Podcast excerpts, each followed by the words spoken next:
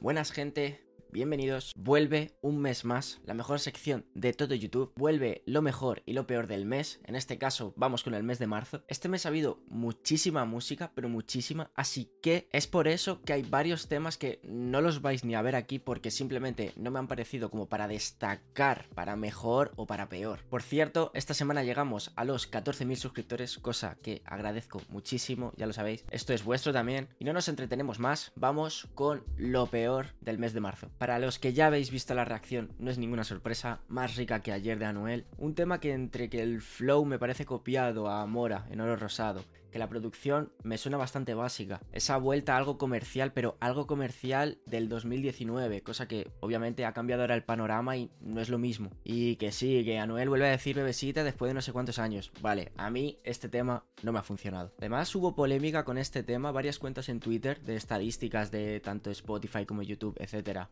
como que demostraron o dejaron ver que se utilizaron bots para aumentar las reproducciones de este tema y chartear mejor. Y mira que está sonando mucho el tema en TikTok con el baile que hace Anuel en el videoclip, como que la gente lo está imitando y se ha hecho tendencia. Hablando de Anuel, Diablo que chimba con Maluma, la reconciliación de estos dos. Parecido a lo comentado en Más rica que ayer, simplemente como que no veo identidad en este tema, no veo nada especial, aparte de, como he dicho antes, la reconciliación de estos dos artistas. Yo me esperaba mucho más de este junte y sinceramente poco más que comentar, es que poco más. La vida es una, de Mike Towers.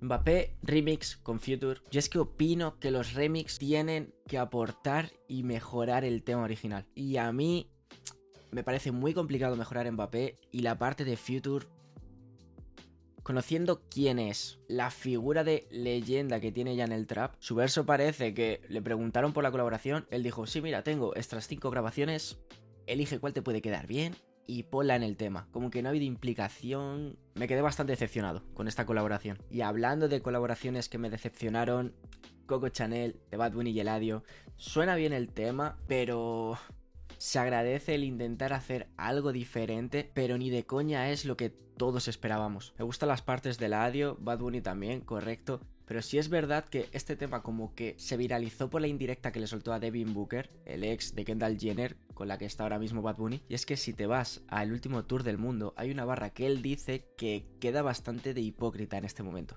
Pero bueno, al final Bad Bunny es humano y también pues puede fallar en su carrera, obviamente. No le quita lo buen artista que es, vaya. Y terminamos con una sorpresa para muchos. La sesión de Bizarrap con Arcángel. Es complicado, es complicado. El tema está bien como tal. Arcángel como que te muestra todos los flows que ha utilizado en su carrera. Pero es que como que me parece una sesión en la que ha faltado creatividad, sobre todo por parte de Bizarrap en la producción. O sea, es muy parecida a la de Villano Antillano. Además, tampoco hace muchísimo desde que salió esa sesión, cosa que mucha gente la sigue teniendo en mente. Y en cuanto salió esta, pues yo ya vi vídeos, montajes de cómo comparaban las dos sesiones y me parece suficiente como para comentar esta sesión como algo bastante mejorable. Y repito, por parte de Bizarrap, no de Arcángel. Y antes de ir con lo que me ha parecido lo mejor del mes, vamos con unas menciones que no me han parecido mid, no me han parecido super top, pero sí merecen mencionarse. Arakiri de Duki CRO, palo. Lisa de John Miko, palo. Remix exclusivo, tema que cuando escuché por primera vez me decepcionó un poco el cambio de la producción que hicieron en Fecha 81, pero bueno, con el tiempo he acabado reconociendo el temazo que es esto. Las Brats Remix, temazo. Corazón Roto Remix, temazo. Mira que de primeras como que no encontraba algo muy especial, pero con más escuchas súper adictiva. Y por último, si vamos a hablar de Jayco, hay que hablar de su vuelta, cuerpecito, palo. Y ahora sí, hablamos de lo que ha sido para mí lo mejor del mes. Empezamos con 1% Remix, una masterclass de cómo hacer un remix funciona como extensión de un tema que tiene ya de por sí como una aura mágica, mantiene el concepto del tema original y lo expande al punto de vista de diferentes artistas invitados. Álvaro Díaz se la saca, además nos da un momento icónico en el tema, y es que sin duda me parece uno de los remix del año. Si hablamos de lo mejor del mes, hay que hablar de Tremendo Cabrón, pero no del álbum como tal, porque el álbum en sí es muy continuista, es todo bastante parecido a lo que ya venía haciendo el Adio, no hay muchas novedades, pero es que he tenido tan en bucle, quizás tal vez, un tema que mezcla el Jersey Club con el drill para hablar del despecho que tiene Eladio con una chica que lo ha utilizado de objeto literalmente. Ese tema es que me ha encantado, me ha encantado. Solo por eso quería comentarlo. Classy 101 de Fate con John Miko. Vaya mes de John Miko, por cierto. Y es que cuando más se le está criticando a Fate que sus temas son muy parecidos entre sí, pues te vuelve una vez más y te pega este tema, sin arriesgar, donde encontramos una John Miko sonando como más melódica, más soft, mostrando otro color en su voz, vaya, y complementándose perfectamente con Fate, que yo en este tema como que le noto que ha hecho algo raro en la edición de su voz, como que se le nota más informal, más amateur,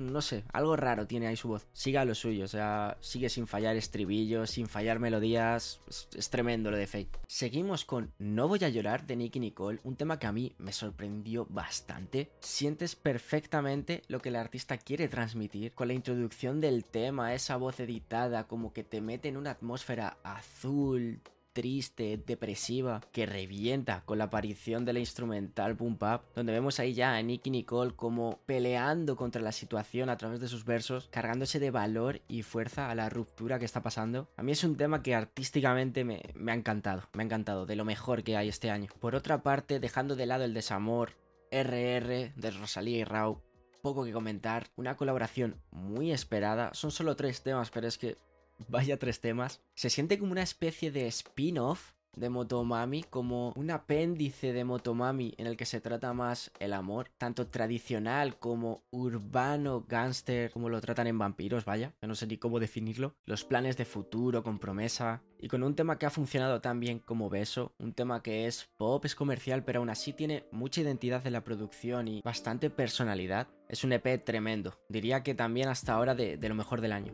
Otro de los temas que a mí me sorprendieron Turbo Epifanía de Cruz Cafuné. Aquí Cruzy nos enseña cómo va a empezar su nuevo álbum con una primera parte muy energética, además referenciando a Kendrick Lamar, cosa que me encantó, mostrando una parte como más energética, más rapera, como tirando a otros raperos de hipócrita, flexeando de dinero con lo de lo hago llover, y en el mismo track contrastar completamente con Epifanía, mostrando una cara como más íntima, más personal, donde el centro del tema pasa a ser su piba, como dice él, menciona a sus amigos, su vida, las decisiones que ha tenido y cómo no se arrepiente de ello. Como que en la primera parte vemos a Cruz Cafune y en la segunda parte vemos a Carlos. Y eso a mí es que me encantó. Y terminamos la sección con una de las joyitas del mes, infravalorada además porque tampoco le han dado mucha bola. No quiero ser un cantante de Sensenra. El título pues ya lo explica de por sí. Aquí Sensenra manifiesta ese deseo de querer ser algo más que un cantante y llegar a ese estatus de artista desde un sonido que mezcla lo urbano con el soul, el pop, los sintetizadores que utiliza.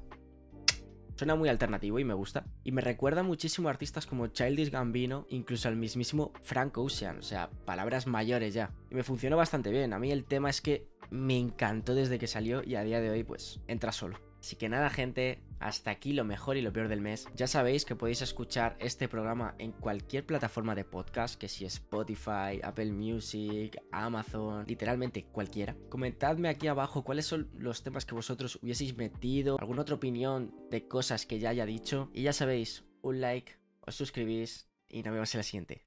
Chao.